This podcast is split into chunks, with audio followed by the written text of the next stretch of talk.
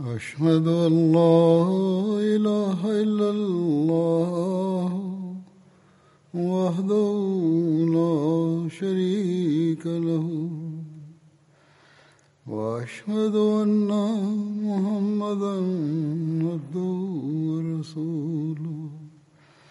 أما بعد فأعوذ بالله من الشيطان الرجيم.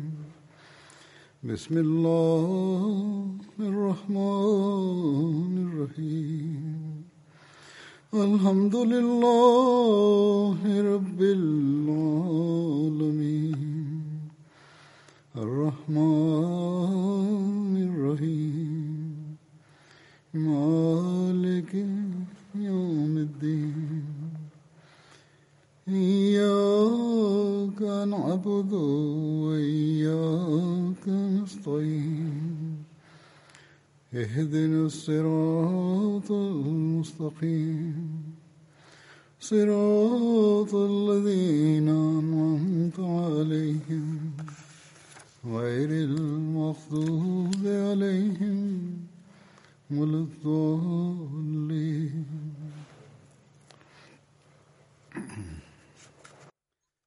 Hazrat Amirulmuminin Mwenyezi Mungu amsaidie sana anasema leo nitaeleza kuhusu hat Umar bin Khattab raziallahu taala anhu. Hazrat Umar alitokana na kabila la Banu Adi bin Kaab bin Loi. Jina la baba yake lilikuwa Khattab bin Nufail sawa na kauli moja jina la mama yake lilikuwa hantama binti hashim. Na hivyo mama yake alikuwa binti ya baba mdogo wa abu jehel. Na kwa mujibu wa kauli nyingine jina la mama yake lilikuwa hantama binti hisham. Na hivyo alikuwa dada yake abu jehel. Lakini riwaya hiyo isemayo kwamba alikuwa dada yake haikubaliki sana abu umar anasema kwamba mtu asemaye ya kuwa yeye alikuwa dada yake abu jehel yeye amekosia ikiwa ingekuwa hivyo basi angekuwa dada yake haris na abu jehel ilhali ukweli ni kinyume chake yeye alikuwa binti ya baba yao mdogo. Jina la baba yake ni hashim. Kuhusu tarehe ya kuzaliwa kwa hat umar riwaya mbalimbali zinapatikana sawa na riwaya hizi mwaka wa kuzaliwa kwa hat umar unatofautiana hivyo rai moja ndiyo hii kwamba hat umar alizaliwa miaka minne kabla ya vita kubwa ya fujar ilhali katika sehemu nyingine imeendikwa ya kwamba alizaliwa baada ya miaka minne ya vita kubwa ya fujar. Vita hiyo inatajwa kwa jina la fujar kwani vita hiyo ilitokea katika mwezi mtakatifu jambo ambalo ni la ufasiki mkubwa. Vita hiyo ilikuwa ikipiganwa katika hatua nne. Vita ya nne inaitwa alfujarul azam. Vita kubwa ya fujar na pia inaitwa alfujarul azam al akhir yani vita kubwa ya mwisho ya fujar. Vita hiyo ilikuwa ikipiganwa kati ya quraish na banu kanana na hawazan. Ipo riwaya ya pili ya kwamba hat umar alizaliwa katika makka miaka kumi na mitatu baada ya amulfil amulfil ni mwaka wa miatano na sabini na baada ya miaka kumi na mitatu sawa na hisabu hii mwaka wa kuzaliwa kwa hat umar unaopatikana ni miatano tatu. Rai ya tatu inasema kwamba hat umar alisilimu mwaka wa sita wa unabii na wakati ule umri wake ulikuwa miaka ishirini na sita. Kwa mujibu wa kalenda ya kikristo mwaka wa sita wa unabii ni mwaka wa 616 wa kikristo. Ikiwa wakati ule hat umar alikuwa na umri wa miaka 26 hapo mwaka wa kuzaliwa kwake utakuwa 590 rai ya nne ni kwamba hat umar alipozaliwa umri wa mtume saa salam ulikuwa miaka 21 hizo ni rai mbalimbali. Takriban umri wake ulikuwa miaka ishirini na moja hadi ishirini na sita pale alipokubali uislam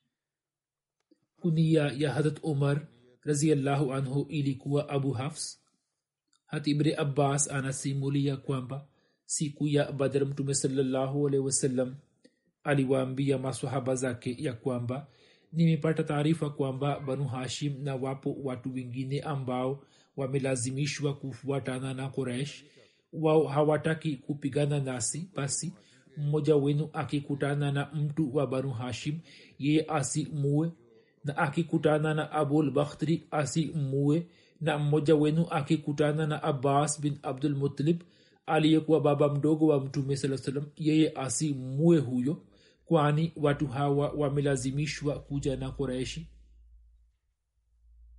Hatibni abbas anasema ya kwamba hatabu huzafa bin utba akasema ya kuwa sisi tuwaue baba zetu na wana na ndugu na jamaa zetu na tumwache abasi wallahi ikiwa nikikutana na abbas lazima nitamua na upanga wangu.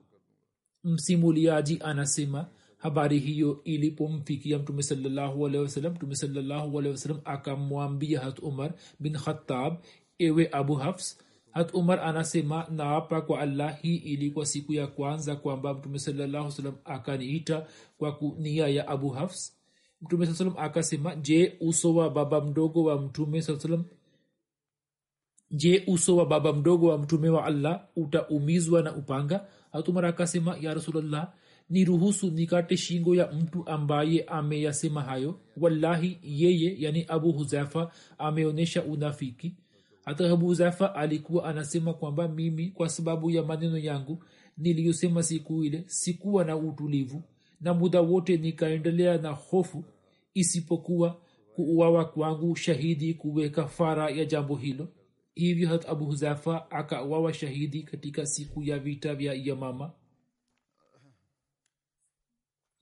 hat aisha anasimulia kwamba mtume salallahu alehi wasallam alikuwa akimpatia hat omar lakabu ya faruk. Kulikuwa na sababu gani ya lakabu hiyo? Kuhusiana na swala hilo riwaya inayopatikana ndiyo hii kwamba hatibni abbas anasimulia kwamba mimi nilimuuliza hat omar ya kuwa kivipi ulipewa lakabu ya faruk. Ye akasema ya kwamba hat hamza alikubali islam siku tatu kabla kuliko mimi. Kwa bahati tu nikaelekea msikiti wa haram na nikamwona abu jehel akienda kwa kasi huku anamtukana mtume saa salam kisha akaeleza yote yaliyofanywa na hat hamza akisema kwamba hat hamza alipojua akaelekea kaaba akishika upinde wake. Abu jehel alikuwa akiketi kwa kuraishi yeye akiegemea upinde wake akasimama mbele yake na akaanza kumkodolea macho. Abu jehel akahisi hasira juu ya uso wake na akasema ewe abu amara hiyo ilikuwa kunia ya hat hamza. Kuna nini? Kwa kusikia hayo hat hamza akampiga kwenye shavu lake na upinde wake hadi shavu lake likakatika na likatokwa na kutokana na hasira na hofu yake kuraishi wakaingilia kati na kumaliza ugomwi wao. Hat umar anasema kwamba tukio hilo likatokea hivi ambalo mimi nilikuwa sikulishuhudia kwenye siku ya tatu tangu tukio hilo litokee nikatoka nje njiani nikakutana na mtu mmoja wa banu makhzum nikamuuliza je ukiacha dini ya mababu zako umechagua dini ya muhammad sawasalam ye akasema kama mimi nimechagua humo kuna nini? Ye pia ameichagua ambaye una haki zaidi juu yake kuliko mimi. Nikasema huyo ni nani? Ye akasema dada yako na shimeji yako. Kwa kusikia hayo nikaenda nyumbani kwa dada yangu nikaona mlango ulikuwa umefungwa na nikasikia kitu fulani kikisomwa ndani. Wakanifungulia mlango. Nikaingia ndani. Nikawaambia nimesikiaje kutoka kwenu? Wakasema umesikia nini? Hapo mambo yakazidi. Nikamkamata shemeji yangu na kumpiga. Hadi akatokwa na damu. Dada yangu akainuka na akanikamata na kichwa changu na akasema hiyo imekuwa kinyume cha ridhaa yako yaani kusilimu kwetu ni kinyume cha ridhaa yako. Katika riwaya nyingine habari ya kuumia kwa dada yake pia inapatikana. Hat umar anasema nilipomwona shimeji yangu akitokwa na damu damu ya shimejina huenda kwamba dada yake pia atakuwa amejeruhiwa umar anasema kwamba nikajisikia majuto na nikaketi nikasema munionyeshe kitabu hicho. Dada yangu akasema watu watukufu ndio wanaoweza kukigusa. Kama unasema kweli nenda ukaoge. Nikaenda kuoga na kisha nikarejea na kuketi. Wakanitolea mashafu ile iliyokuwa ikisema bismillahi rahmani rahim. Nikasema haya ni majina matakatifu na tayibu sana. Kisha ikasema twaha ma anzalna ilaika lqurana litashqa hadi lahu asmau lhusna kulikuwa aya za sura twaha aya ya pili hadi tisa. Anasema moyo wangu ukajawa na heshima kubwa ya maneno hayo. Nikajisemea kuraishi wana yakimbia nikakubali islam na nikasema mtume salallahu alih yuko wapi dada yangu akaniambia kwamba yupo katika dare arkam nikafika huko na nikapiga hodi. Masahaba waliokuwepo huko wakajumuika hat hamza akawaambia mmekuaje wao wakasema omar. Hat hamza akasema hata kama ni omar mfungulie mlango. Amesimama mlangoni kama amekuja na niga njema sisi tutampokea tu lakini ikiwa amekuja na nia mbaya sisi tutamua. Mtume salallahu wasallam pia akasikia hayo yote. Mtume saa salam akatoka nje. Harat umar akatamka shahada. Hapo masahaba wote waliokuwepo nyumbani wakasema allahu akbar kwa sauti ya juu ambayo watu waka pia wakaisikia. Nikasema ya rasulllah je hatupo juu ya haki mtume saa salam akasema bila shaka tupo juu ya haki. Nikasema je sisi hatuna haki? Mtume akasema kwamba bila shaka tupo juu ya haki. Nikasema sasa kwa nini tunaficha dini yetu? Kisha tukatoka huko katika sura ya safu mbili. Mimi nilikuwa katika safu moja na hamza alikuwa kwenye safu nyingine. Hadi tukaingia kwenye msikiti wa haram hapo kuraishi wakaona mimi na hamza kwa pamoja na wakafikiwa na machungu makubwa ambayo walikuwa hawakuyapata hapo kabla. Basi siku ile mtume saa salam akanipatia lakabu ya faruk kwani islam ikaimarishwa na haki ilikuwa imeshinda batili. Imesimuliwa na ayub bin musa ya kwamba mtume salallahu alehi wasalam alisema bila shaka mwenyezi mungu amesimamisha haki juu ya ulimi na moyo wa omar na yeye ni faruk ambaye kumpitia yeye allah amepambua amepambanua baina ya haki na batili. Hat umar alikuwa na kimo kirefu na mwili imara. Hakuwa na nywele za mbele kichwani. Alikuwa na rangi nyekundu na masharubu mazito ambayo kona zake zilikuwa na rangi ya nyekundu na mashavu yake yalikuwa mepesi.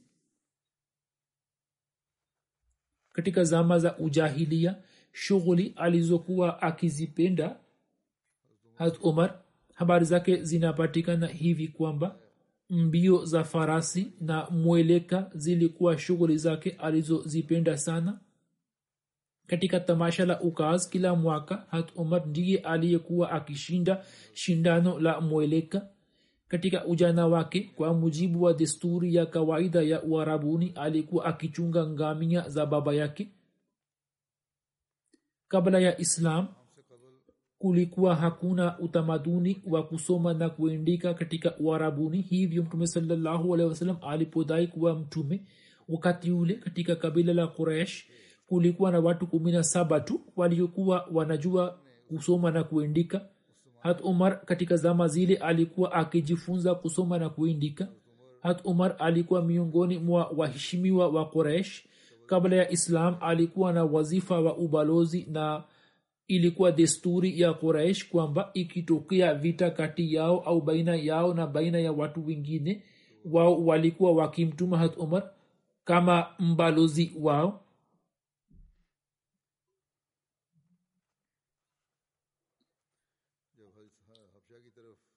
baadhi ya waislamu walipohamia uhabeshi wakati ule watu ambao hat umar alikuwa akiwajua kwa kuona hijra yao ijapokuwa alikuwa bado hajasilimu na alikuwa na tabia kali lakini hisia alizozionyesha zilikuwa na uchungu mkubwa.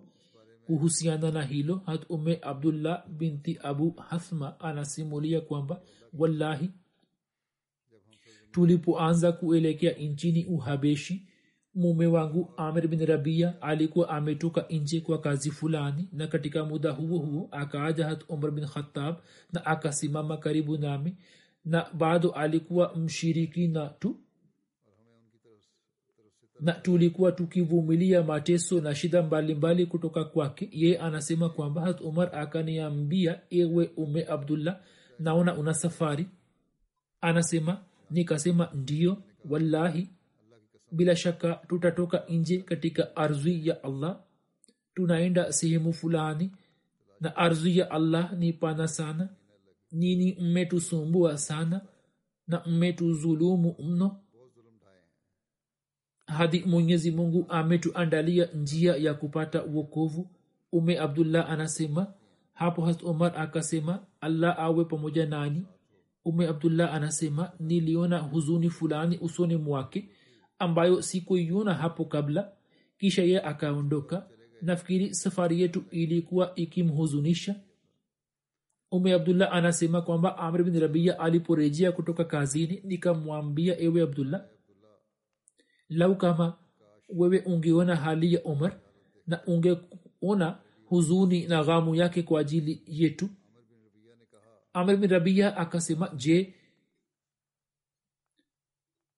wewe unaamini kwamba ye atasilimu? Ye umepata athari? Ye anasema mimi nikasema ndio. Hapo amir bin rabia akasema kwamba yeye hatakubali islam. Mtu ambaye wewe umemwona hatakubali islam. Hadi punda ya khatab awe anasilimu ume abdullah anasema ya kwamba kwa kuona ukali na hasira ya hat umar aliyokuwa nayo kuhusu islam na kwa kukata tamaa kutoka kwake amir mirabia rabia alikuwa amesema hayo kwamba mtu akiwa adui mkali kivipi anaweza kukubali islam? Taala anhu pia ameeleza tukio hilo katika maneno yake. Huzur anasema has umar alikuwa na uadui mkali na islam lakini pia alikuwa na kipawa cha kiroho yani licha ya kuwa na tabia yenye hasira kali na kumuuzi mtume saa salam na kuwauzi masahaba zake alikuwa na hisia zenye uchungu na huzuni ndani mwake. Hivyo hijra ya kwanza ilipotokea kuelekea uhabeshi waislamu wakajiendaa kuhama makka kabla ya alfajiri ili washirikina wasiwazuie na wasiwauzi katika makka kulikuwa na desturi ya baadhi ya wakuu kwamba walikuwa wakipiga doria usiku ili uwizi usitokee. Walikuwa wanatembea mitaani. Sawa na desturi hiyo hat umar alikuwa akiuzunguka mjini ndipo akaona sehemu moja kwamba mzigo wote wa nyumbani ulikuwa umefungwa akaenda mbele. Mama mmoja alikuwa akisimama karibu na mzigo wake. Hat umar alikuwa akimjua mume wake. Hivyo akamuuliza mama huyo kwamba naona mna safari? Mna safari ndefu. Mume wake alikuwa hayupo kule ikiwa angekwepo kule labda kwa sababu ya uadui na upinzani wa watu wa makka. Kwa kusikia jambo hilo rahat umar angeeleza uzuru fulani kwamba hatuna safari au tunaenda hapa karibu tu lakini muslemud anasema mama huyo hakufikiri hivyo na hakupata wazo hilo au yeye akataka kusema ukweli akasema kwamba omar tunahama makka omar akasema unaacha makka? Mama huyo akasema ndio tunaondoka. Hatumar akamuuliza kwa nini mnaondoka kutoka makka? Mama huyo akasema omar tunahama makka kwani wewe na ndugu zako hampendi kwamba sisi tuishi makka na hatuna uhuru wa kufanya ibada ya mungu mmoja. Hivyo tukihama makka tunakwenda katika nchi nyingine sasa ijapokuwa hat umar alikuwa adui mkali wa islam na muda wote alikuwa tayari kuwatesa waislamu kwa kusikia kutoka kwa mama huyo kwamba sisi tunaacha nchi kwani wewe na ndugu zako hampendi kwamba sisi tuishi hapa na mnatuzuia kufanya ibada ya mungu aliye mmoja kwa uhuru.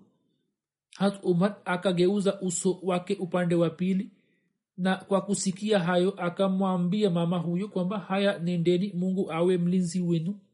Inaonekana kwamba hat umar alikuwa akishikwa na hisia kiasi kwamba akafikiri ya kuwa ikiwa nisipogeuza uso wangu upande wa pili nitaanza kulia.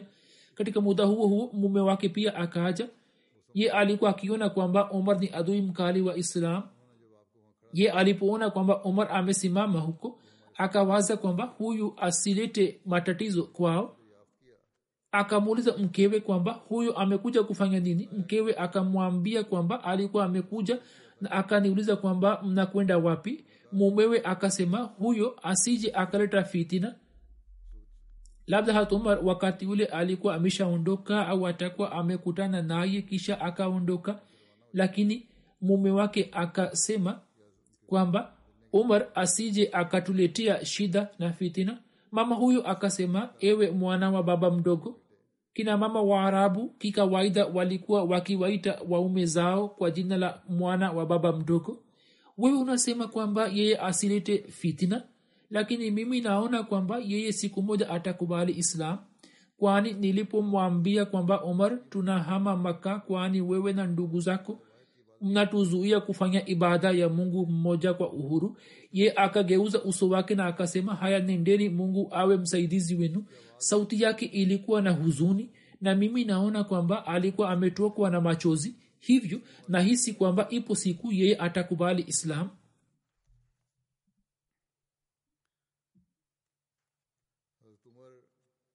Kwa ajili ya kusilimu kwa hat umar mtume wasallam alikuwa amefanya maombi kuhusu jambo hilo inapatikana katika riwaya kwamba hat ibne umar anasimulia kwamba mtume salallahu alehi wasallam alisema allahuma aiza lislama biahabe hazaini rajulaini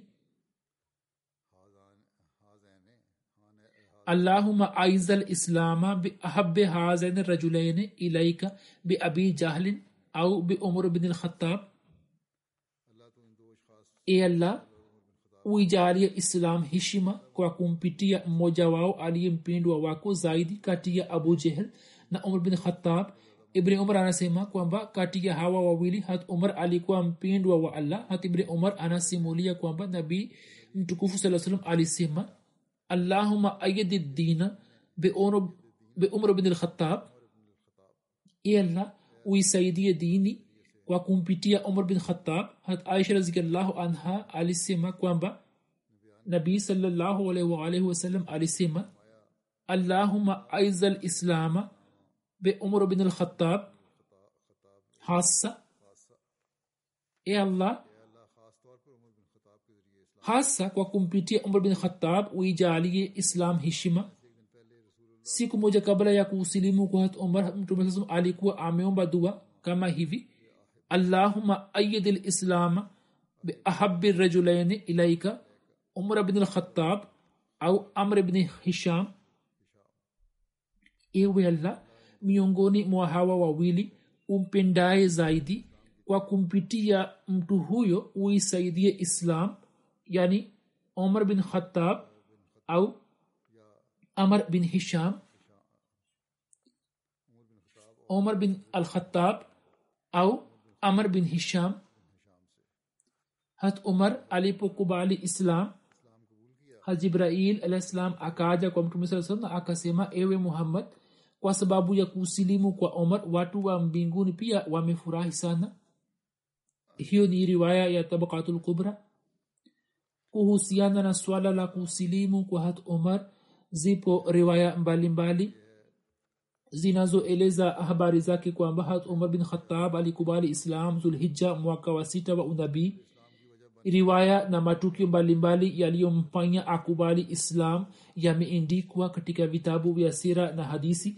Kuhusu kusilimu kwake riwaya moja inasema hivi kwamba na riwaya hii inapatikana katika siratulhalbia ya kuwa safari moja abu jehel aliwaambia watu ini kundi la kikuraishi muhammad anasema mabaya kwa miungu yenu na anasema kwamba nyini hamna akili. Pia kuhusu miungu yenu anasema kwamba wao ni kuni ya jahannam. Hivyo mimi natangaza kwamba mtu atakaye mua muhammad atapata zawadi kutoka kwangu ngamia mia moja wekundu na weusi na fedha okia elfu moja. Okia moja inakuwa na thamani ya dirhamu arobaini. Yani takriban garamu mia moja ishirini na sita sawa na wengine inakuwa zaidi. Kwa vyovyote vile hiyo ilikuwa zawadi kubwa ambayo ilikuwa ikiwekwa kwa ajili ya mtu ambaye atamua muhammad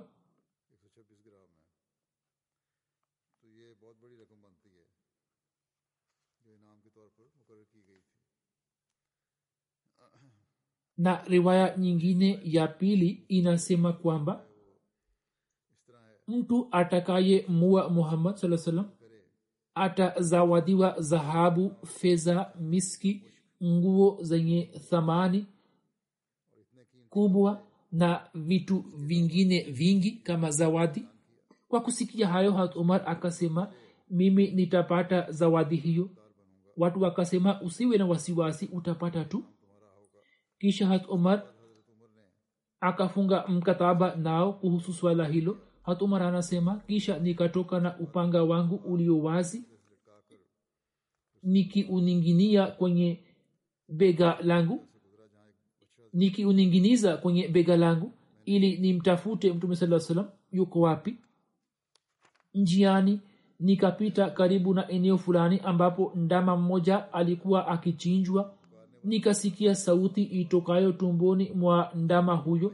Eni kizazi cha zarii zarii lilikuwa jina la yule ndama aliyekuwa akichinjwa.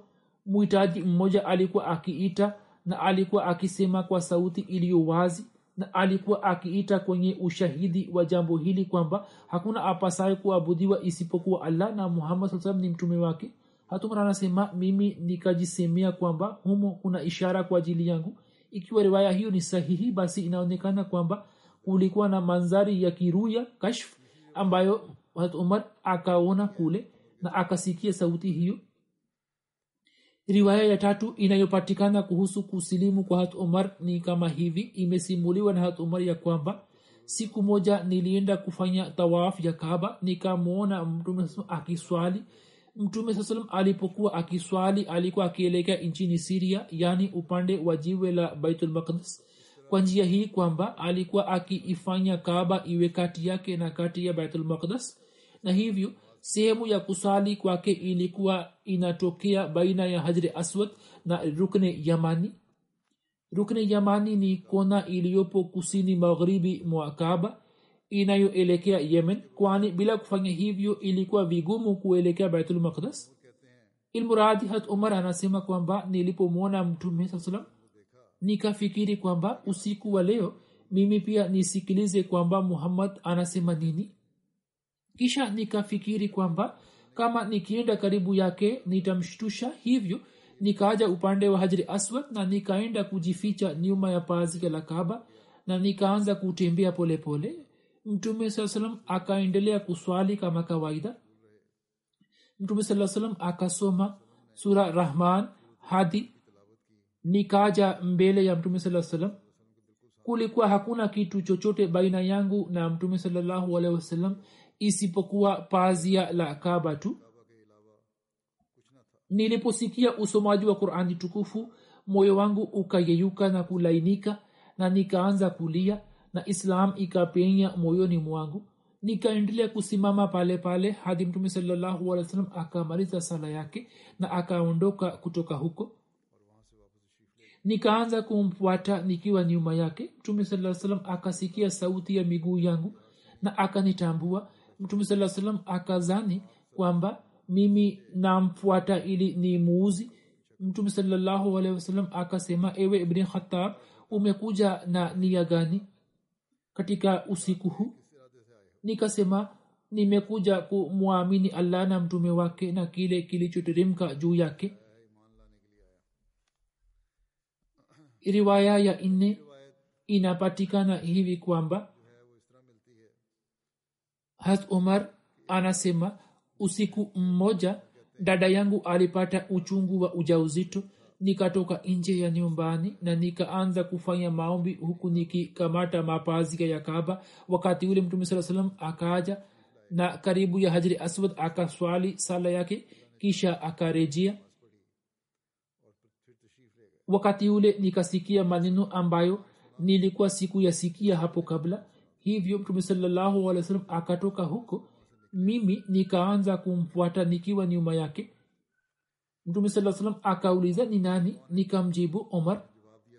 Mtume akasema ewe omar wewe huniachi usiku wala mchana?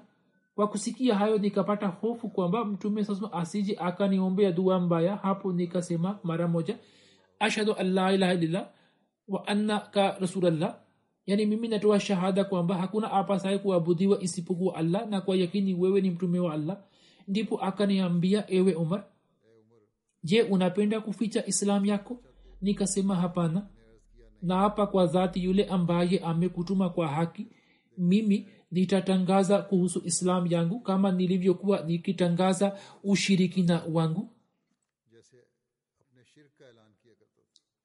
Hapo mtume salllahu alih wa sallam akamhimidia allah na akasema ewe umar mwenyezi mungu akujalie usimame imara juu ya mwongozo wake kisha akaweka mkono wake juu ya kifua changu na akaniombea dua ya kupata uimara katika dini. Kisha nikatoka huko na mtume saa salam pia akarejea nyumbani kuhusu kusilimu kwake riwaya namba tano ambayo ni maarufu zaidi na maelezo yake yameshaelezwa katika hutuba za nyuma. Inasema hivi kwamba anas bin malik anasimulia ya kwamba siku moja hat umar alitoka na upanga wake njiani akakutana na mtu mmoja wa banu zohra. Ye akamuuliza umar unakwenda wapi? Hat umar akamjibu kwamba naenda kumua muhammad saa salam mungu apishe mbali. Ye akasema ukimua muhammad saa salam je utasalimika kutoka banu hashim na banu zohra hat akasema naona umekuwa sabi na umeacha dini yako uliyokuwa unaifuata. Mtu huyo akasema ewe umar je nisikuambie jambo la ajabu zaidi kuliko hilo? Unaniambia kwamba mimi nimekuwa sabi ngoja nikuambie jambo lililokubwa zaidi kwamba dada yako na shemeji yako wote wamekuwa sabi na wameacha dini hii uliyo nayo wewe? Kwa kusikia hayo hat umar akawalaumu sana na akaja nyumbani kwao. Hat hubab pia alikwepo katika nyumba ile. Katika historia ya hat hubab tukio hilo nilikuwa nimeeleza. Ye aliposikia sauti ya hat umar akajificha nyumbani. Hat umar akaingia nyumbani na akasema nini mlikuwa mkisoma nini? Hiyo ilikuwa sauti gani ambayo nimeisikia? Wakati ule wao walikuwa wakisoma sura twaha wakasema tulikuwa tunaongea tu mambo mbalimbali. Hat umar akasema nimesikia nini? Mmeacha dini yenu? Shimeji yake akasema ewe umar je umewahi kufikiri kwamba huenda haki iwepo katika dini nyingine? Kama unataka kujua ukweli je umewahi kufikiri kwamba inawezekana kuwa ukweli huo utaupata katika dini nyingine kwa kusikia hayo hat omar akamkamata shemeji yake na akampiga. Dada yake akanyanyuka ili amsalimishe mumewe kutoka kwake. Hat omar akampiga na ye vile vile. Naye akaanza kutokwa na damu.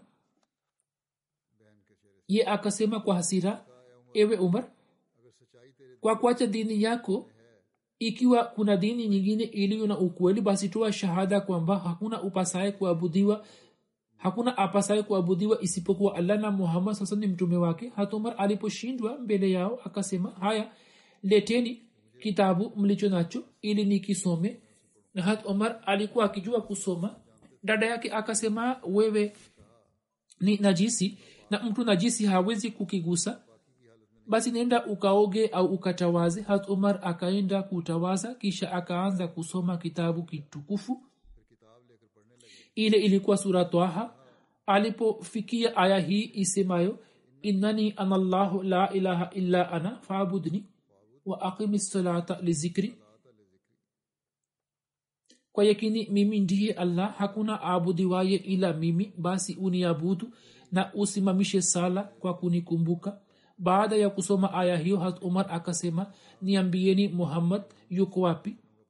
Hat khubab aliposikia hayo akatoka nje na akasema kwamba ewe umar uwe na habari njema. Mimi natamani kwamba dua ya mtume saa salam aliyofanya usiku wa alhamisi iweze kukubaliwa katika haki yako. Mtume alikuwa akisema allahuma aiza lislama be umar bin alkhatab au be amr bin hisham. E allah uijalie islam heshima kwa kumpitia umar bin khatab au amr bin hisham wakati ule mtume saa alikuwa akiishi katika nyumba ile iliyokuwa pembeni mwa mlima wa safa. Hatumar akatoka huko hadi kuingia katika nyumba ile. Wakati ule hat hamza hat na mtume saa na masahaba wengine walikwepo hat hamza akaona kwamba masahaba wana hofu na hat umar. Ye akasema haya huyu ni umar. Ikiwa mungu amemleta kwa kheri na yeye akikubali islam atamtii mtume salam ni sawa tu. Na ikiwa amekuja na nia nyingine basi kumua ni rahisi kwetu. Mtume saa salam alikuwa nyumbani na wahi ulikuwa ukimtirimkia mtume saa salam akatoka nje na akaja karibu na umar akamkamata na kifua chake na akasema ewe umar je hutajizuia hadi allah akuletee adhabu iumizayo kama alivyoleta kwa ajili ya walid bin mughira kisha akamwomba allah akisema kwamba e allah huyu ni umar bin khatab e allah uijalie dini heshima kwa kumpitia yeye. Kisha umar akasema mimi natoa shahada kwamba wewe ni mtume wa allah. Na akakubali islam na akasema ya rasulllah salllahu alehi wasallam kwa ajili ya kueneza islam utoke nje. Imesimuliwa na mamar na zohri kwamba hat umar alikubali islam baada ya mtume sallallahu salam kuja katika dare arkam. Na watu waliosilimu katika dare arkam hat umar alikuwa mtu wa arobaini au akasilimu pale watu arobaini au zaidi kidogo walipokuwa wakisha silimu dare arkam ni ile nyumba au ni kituo ambayo ilikuwa nyumba ya muislamu mpya arkam bin arkam na ilikuwa nje kidogo ya maka waislamu walikuwa wakijumuika kule na walikuwa wakijifunza dini na kufanya ibada na kwa sababu yake nyumba hiyo ilikuwa imepewa jina la darul islam na kwa miaka mitatu hiyo ikaendelea kutumika kama markas waislamu walikuwa wakifanya ibada kwa kimya kimya na vikao mbalimbali vilikuwa vikifanywa huko. Kisha umar alipokubali islam na hapo waislamu wakaanza kutoka nje na kuhubiri kwa uwazi. Sawa na riwaya katika kituo hicho hat umar alikuwa mtu wa mwisho aliyekubali islam ambaye kwa sababu ya kusilimu kwake waislamu wakaimarika sana katika imani nao wakitoka nje ya dare arkam wakaanza kuhubiri mahubiri ya wazi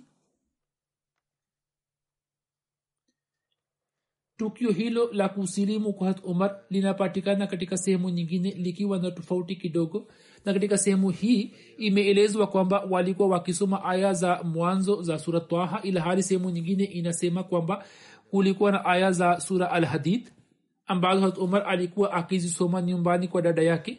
Ipo riwaya namba sita inayoeleza habari ya kusilimu kwa hat umar hat umar anasema kwamba siku moja kabla sijasilimu nilitoka kwa ajili ya kumtafuta mtume saa nikamuona akifika miskitini kabla yangu.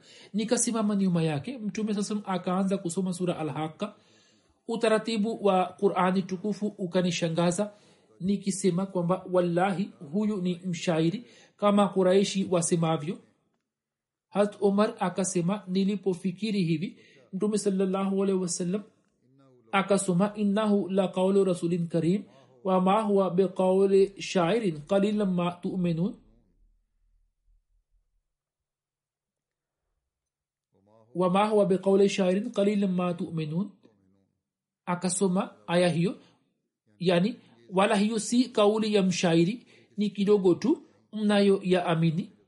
Hatumara anasema nikajisemea huyo ni kahini ni mchawi.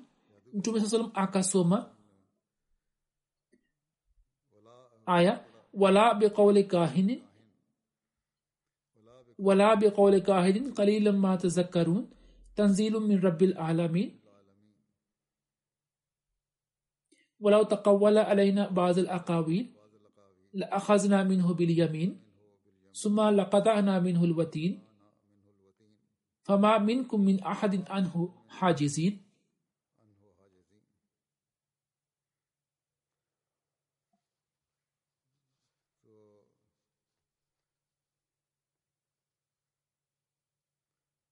Na akasoma sura hiyo hadi mwisho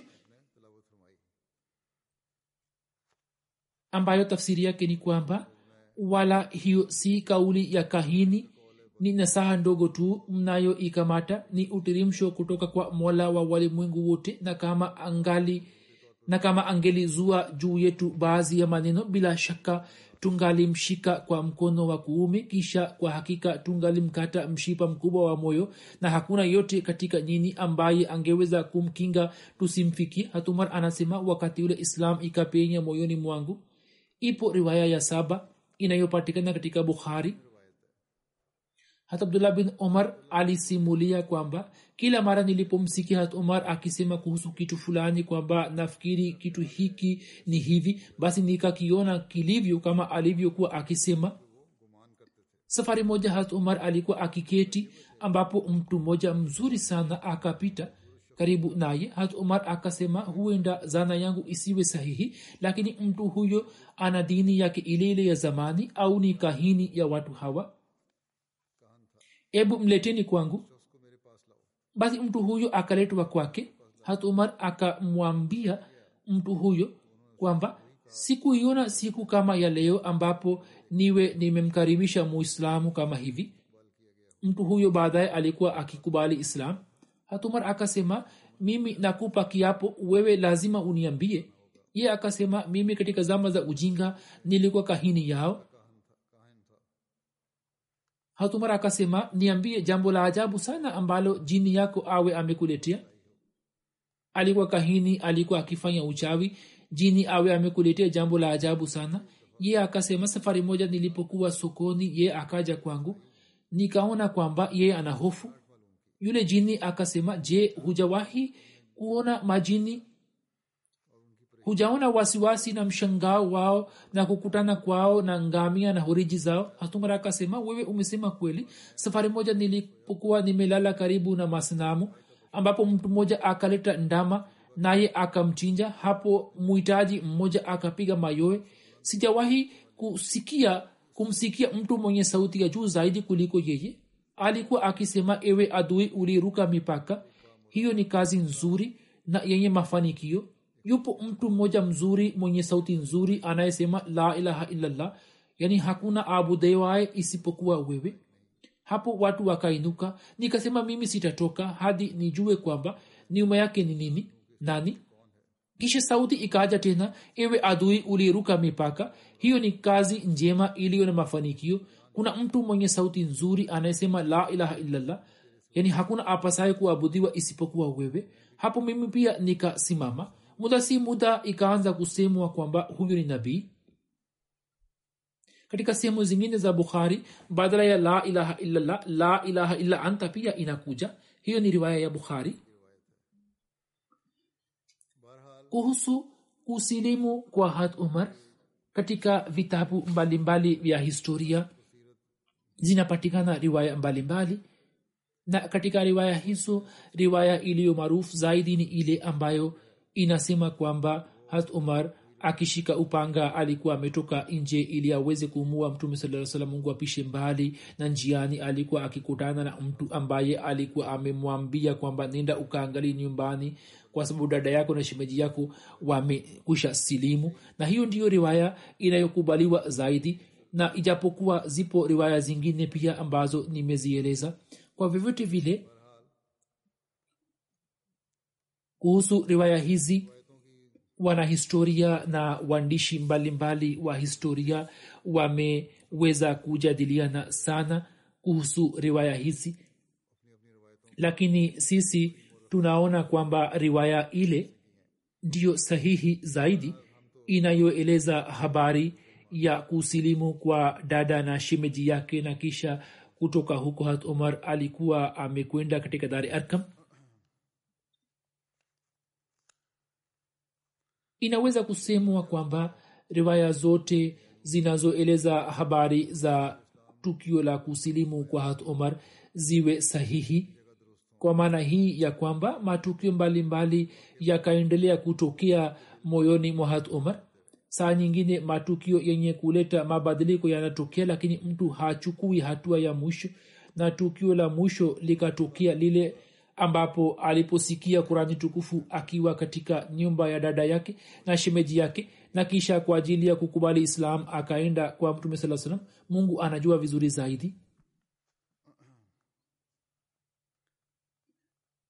Wakati ule umri wa hat umar ulikuwa miaka thelathini na tatu naye alikuwa mkuu wa kabila la banu adi alikuwa na cheo cha ubaluzi kutoka kwa quraish pale alipokubali islam. Na hatumar alikuwa na haiba na shujaa mno kutokana na kusilimu kwake. Waislamu wakaimarika katika imani nao wakitoka nje ya dararkam wakaswali sala katika msikiti wa haram. Hat umar alikuwa sahaba wa mwisho aliyekubali islam katika dari arkam na hilo ni tukio la mwezi wa mwisho wa mwaka wa sita wa unabii. Wakati ule idadi ya waislamu ilikuwa arobaini. Kinachobaki inshallah nitaeleza katika siku za usoni. Wakati huu napenda kuwazungumzia marehemu wachache na nitasalisha sala yao ya jeneza ya ghaibu. Mtu wa kwanza ni ahmad muhammad usman shabuti saheb ambaye alikuwa mwana wa muhammad usman shabuti wa yemen. Tarehe 9 aprili 221 akiwa na umri ya miaka 87 alifariki dunia katika misri inna lillahi wa inna rajiun.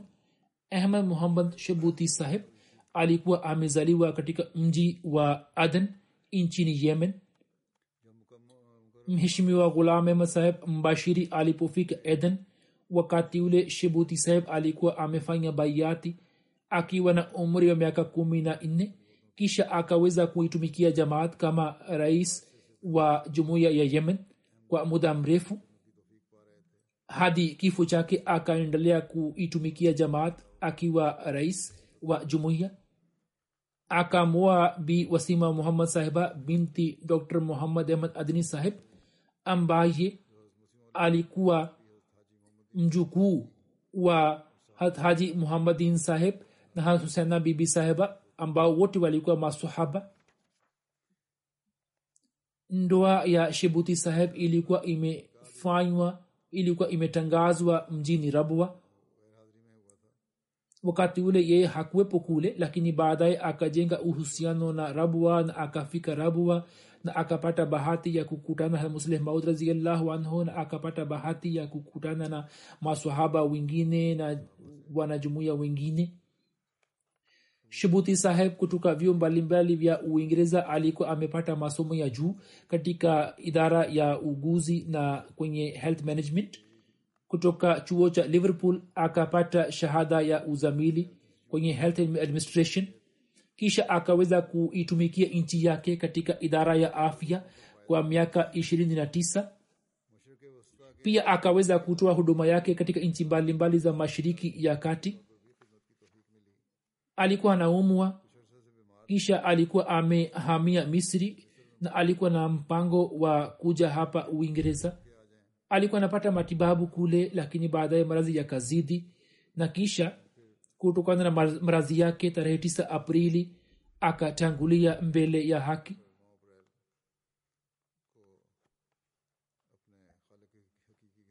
Marehemu alikuwa musi ameacha mke na mwana mmoja muhammad shibuti ambaye ni daktari huko marekani na mabinti watatu na wajukuu wengi.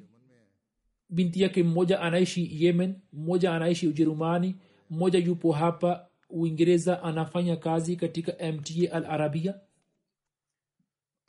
binti yake marwa shubuti anasema kwamba ni sahihi ya kuwa pepo inapatikana chini ya miguu ya mama lakini mimi hata kutoka kwa baba yangu pia nimepata mapenzi yale yale na sikuwahi kujihisi tofauti yote katika mapenzi yake na mapenzi ya mama.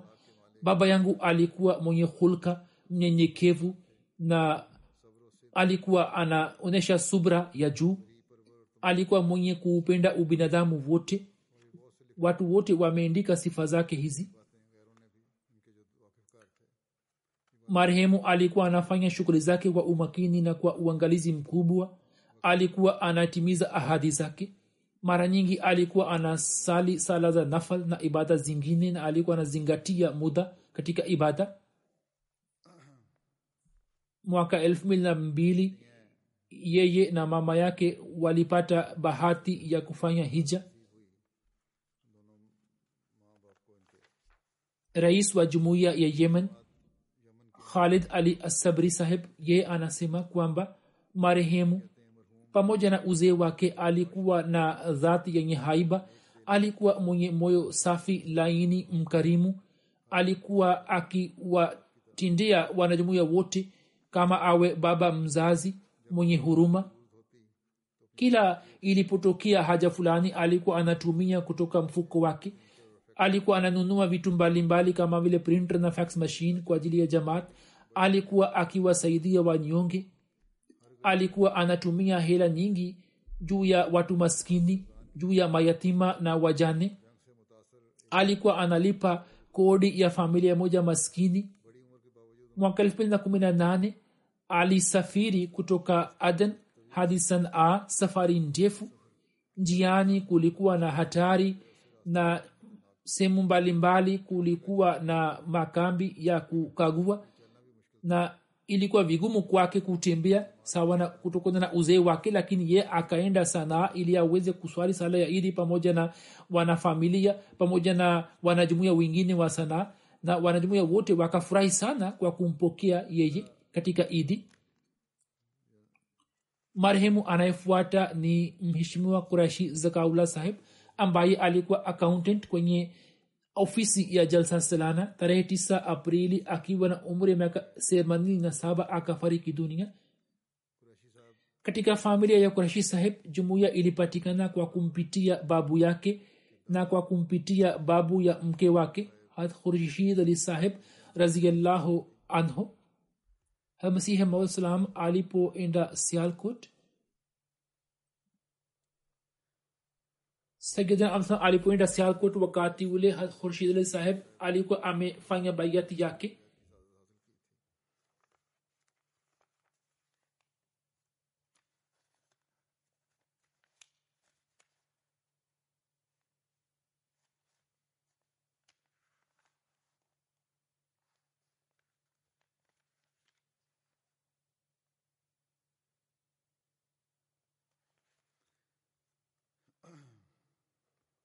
mke wa kuraishi saheb amekwisha fariki dunia. Mke wa kuraishi saheb amekwisha fariki dunia. Ameacha mabinti watano na mwana mmoja ambaye ni hafidhi quran anaishi hapa uingereza. Binti yake mmoja ni mke wa mtumishi mmoja wa ofisi ya ps rabua. Mwingine anaishi manchester. Mmoja amekwisha fariki dunia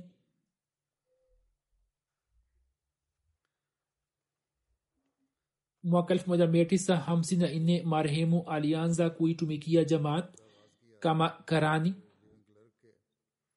Pamoja na sahibzada mirza bashir ahmad sahib ambaye alikuwa sadr nigran board kisha akaitumikia jamaat kwenye sadr njman ahmadia kwa miaka 58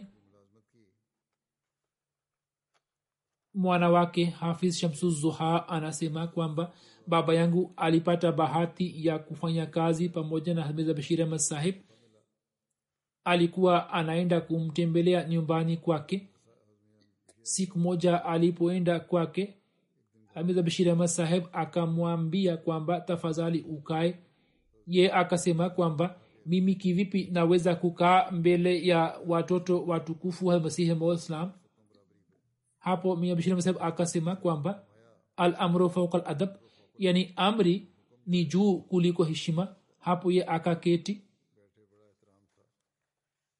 Anasema baba yangu alikuwa mkimya mwenye tabia ya kakimia alikuwa akiswali swala zote pamoja na sala ya tahajudi alikuwa analipa michango kutoka marhumin mbalimbali.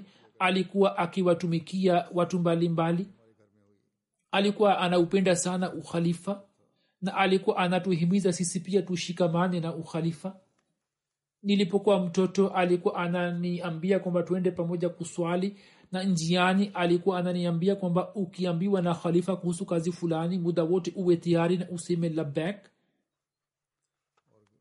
baba yangu alikuwa anawasaidia wanyonge na maskini mbalimbali mbali.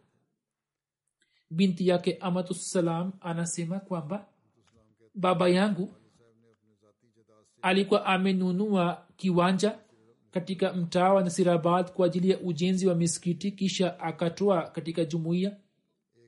Na kwa mwezi mmoja kikawaida alikuwa anamaliza kurani tukufu mara mbili. Ameacha mabinti watano na mwana mmoja.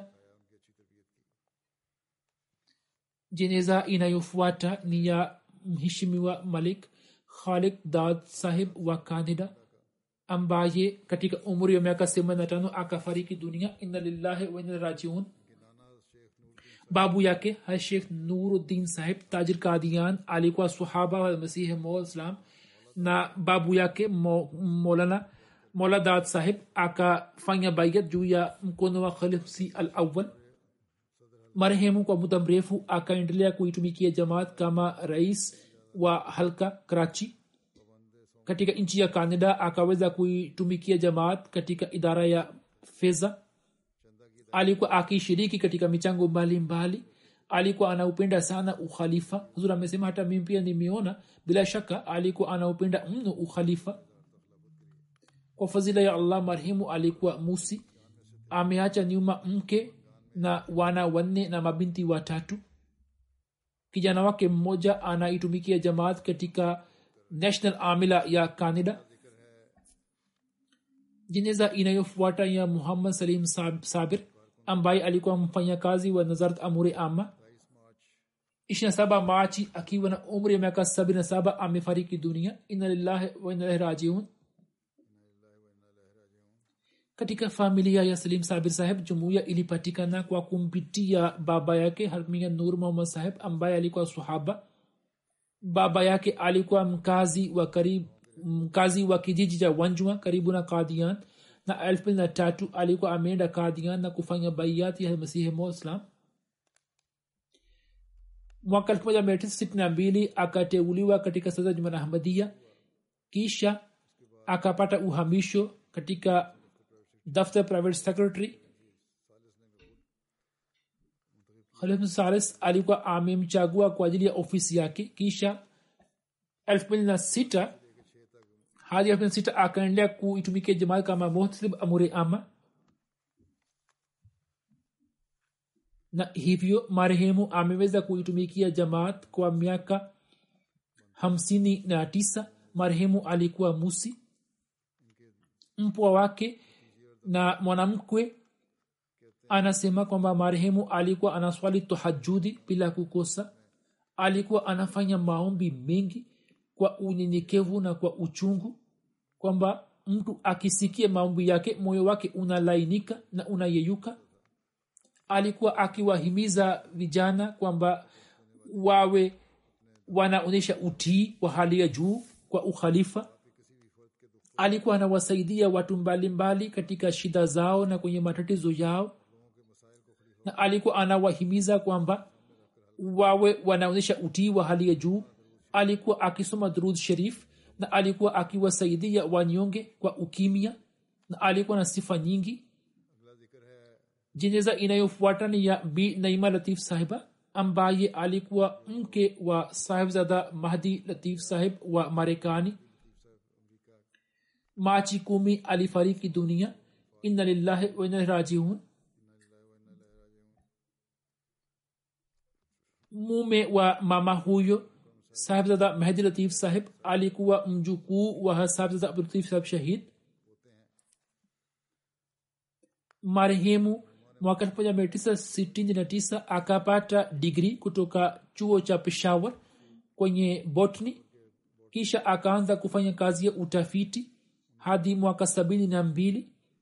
Mwaka elfu moja mia tisa na sabini akajitolea wakfu na mdogo wake said malak saheb pia wak, akajitolea wakfu wote wakaenda nigeria ambapo hadi sabini na tano wakafanya kazi ya jamaat na marehemu akaendelea kuitumikia jumuiya.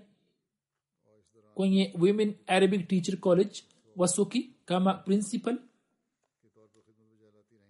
mwaka sabini na tano akahamia marekani ambapo akafanya kazi ya utafiti katika idara ya botany kwenye department university of nebraska kisha akaja maryland na katika maryland pia akaweza kuitumikia tanzim ya lajna pia akaweza kuitumikia jamaat kama naib sadr lajna ya marekani pia akaweza kuitumikia washington lajna kama sadr. Alikuwa mwenye kuwapenda watu wote alikuwa na tabia ya kushiriki katika mambo mbalimbali ya watu. Marehemu alikuwa musi ameacha nyuma mume na ndugu wanne na dada wawili. Alikuwa hana kizazi. Ndugu yake mmoja ni naib amir marekani na mmoja anafanya kazi kwenye darul kaza. Anayefuata ni safia begum saheba mke wa muhammad sharif sahib wa canada ambaye alifariki dunia tarehe kumi na moja machi akiwa na umri miaka themanini. Alikuwa binti mkubwa wa molvi churagdin saheb mrabia silsila. Akaweza kuitumikia tanzimi lajna imaila wa wakent kwa muda mrefu. Mume wake alikuwa amefariki dunia katika ajali moja mwaka tisini na tatu lakini yeye akaweza kuwalea watoto wake vizuri. Alikuwa mwenye kusali sala ya tahajudi na alikuwa mwenye sifa ya kusubiri sana. Alikuwa amefanya wasia moja na tatu. Ameacha nyuma mabinti wanne na mwana mmoja. Na watoto wake wote wanaendelea kuitumikia jamaat. Mwenyezi mungu awaghufirie marehemu wote na awanyanyume katika daraja